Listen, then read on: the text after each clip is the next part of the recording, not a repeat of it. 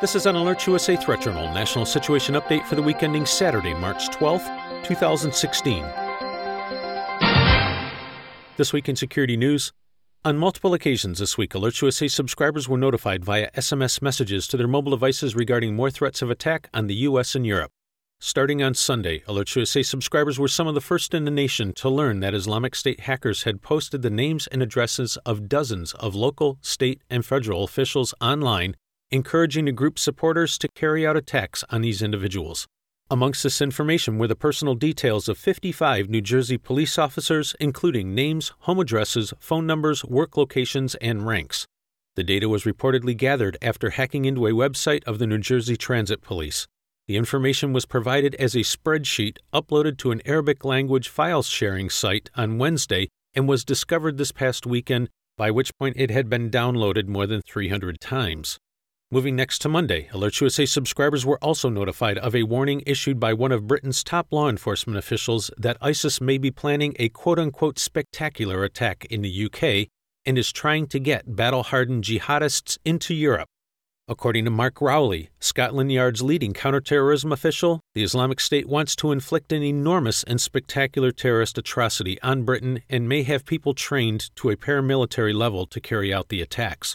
During a press briefing, Rowley stated that the nature of the threat from ISIS was expanding from a narrow focus on police and military, which are symbols of the state, to something much broader by committing massacres on the Western lifestyle. Rowley also stated increasing numbers of people with mental illness were being targeted as recruits by terrorists to such an extent that one counterterrorism unit is now actually working with a trained psychologist.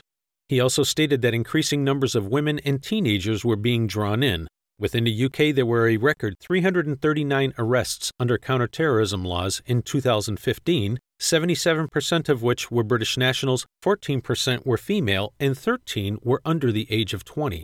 Moving next to Tuesday, Alerts USA subscribers were also notified of a disturbing new ISIS video which warns it will soon strike the United States in the same way it hit Paris. Within the English language video, the speaker states, quote, We will kill, slaughter, and burn your people. God willing, we will attack you very soon. As is the norm for ISIS productions, the video ends with a graphic beheading. However, this time the executioner stops midway through the process and stares menacingly at the camera for several seconds as if to drive home the general message of the threat video. Alerts USA again cautions listeners that despite a lack of any recent large scale terror attacks on the homeland, it is certainly not for a lack of trying.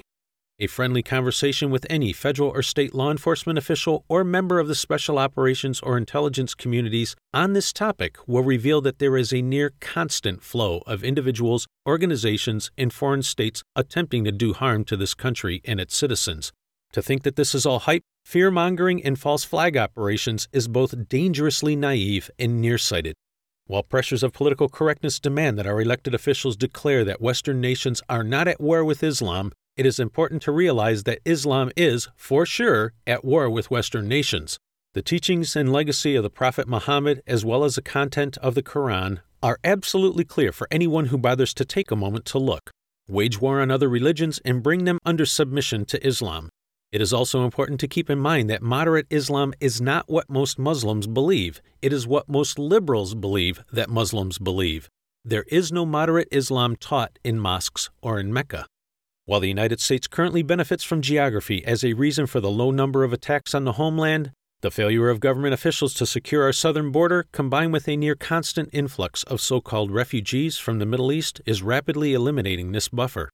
As we head into the warmer months, Alerts USA strongly recommends maintaining an appropriate level of situational awareness when out and about, and in particular, when in crowded venues. You can find more on these stories in this week's issue of the Threat Journal newsletter. Alerts USA continues to closely monitor the overall domestic and international terrorism threat environment and will immediately notify service subscribers via SMS messages of new alerts, warnings, and advisories or any developments which signal a change in the overall threat picture for American citizens as events warrant.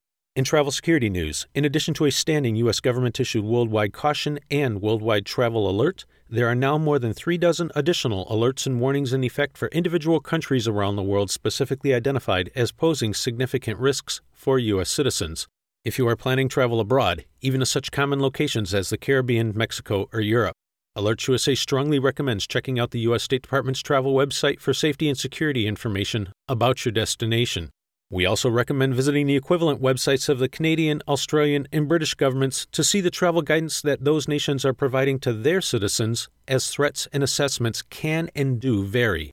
This has been an Alerts USA Threat Journal National Situation Update for the week ending Saturday, March 12, 2016.